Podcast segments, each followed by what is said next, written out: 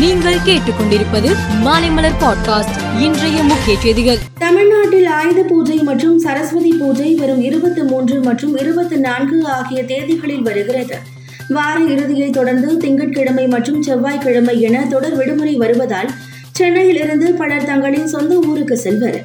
இதன் காரணமாக பயணிகள் வசதிக்காக சென்னை மெட்ரோ ரயில் நிர்வாகம் ரயில் சேவை நீட்டிக்கப்படுவதாக அறிவித்திருக்கிறது. தமிழகத்தில் தென்மேற்கு பருவ காற்று விலகிவிட்டது என்றும் இன்னும் எழுபத்தி இரண்டு மணி நேரத்தில் வடகிழக்கு பருவமழை தொடங்கும் என்றும் தென்மண்டல வானிலை ஆய்வு மைய தலைவர் பாலச்சந்திரன் தெரிவித்துள்ளார். மேலும் வங்கக்கடல் மற்றும் அரபிக்கடல் பகுதிகளில் நிலவும் காற்றழுத்த தாழ்வு நிலையால் வடகிழக்கு பருவமழை தொடக்கத்தில் சற்று வலுவிழந்து காணப்படும் என்றும் அவர் கூறினார். பீகார் மாநிலம் கிழக்கு சம்பாரன் மாவட்டத்தில் உள்ள மோதிஹாரியில் உள்ள மகாத்மா காந்தி மத்திய பல்கலைக்கழகத்தின் முதல் பட்டமளிப்பு விழா இன்று நடைபெற்றது. இதில் கலந்து கொண்ட குடியரசுத் தலைவர் திரௌபதி முர்மு ஒரு நூற்றாண்டுக்கு முன்பு மகாத்மா காந்தி பகிர்ந்து கொண்ட சமூக சமத்துவம் மற்றும் ஒற்றுமை பற்றிய தொலைநோக்கு பார்வை நவீன மற்றும் வளர்ந்த தேசமாக மாறுவதற்கான நாட்டின் பயணத்திற்கு இன்னும் பொருத்தமானது என்று அவர் குறிப்பிட்டுள்ளார்.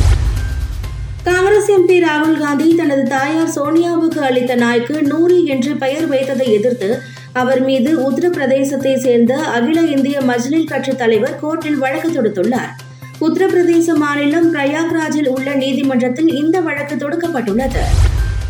உலகம் முழுவதும் கோடிக்கணக்கானோர் பயன்படுத்தும் ட்விட்டர் நிறுவனத்தை வாங்கிய உலக பணக்காரரான எலான் மஸ்க் அதை எக்ஸ் என்று பெயர் மாற்றினார். இந்த நிலையில் எக்ஸ் வலைதள சேவையை ஐரோப்பாவில் நிறுத்த எலான் மஸ்க் முடிவு செய்திருப்பதாக தகவல் வெளியாகி இருக்கிறது இஸ்ரேல் அமாஸ் இடையே போர் நிறுத்தம் கோரி அமெரிக்கா தலைநகர் வாஷிங்டனில் பாலஸ்தீனிய ஆதரவாளர்கள் போராட்டம் நடத்தினர். போராட்டக்காரர்கள் பாராளுமன்றத்தை நோக்கி சென்றதால் அவர்களை போலீசார் தடுத்து நிறுத்தி கலைந்து செல்ல அறிவுறுத்தினர்.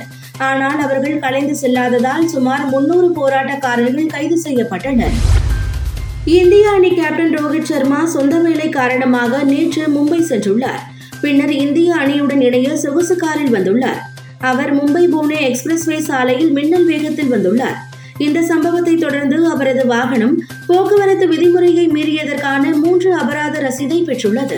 மேலும் செய்திகளுக்கு மாலைமலர் பாட்காஸ்டை பாருங்கள்.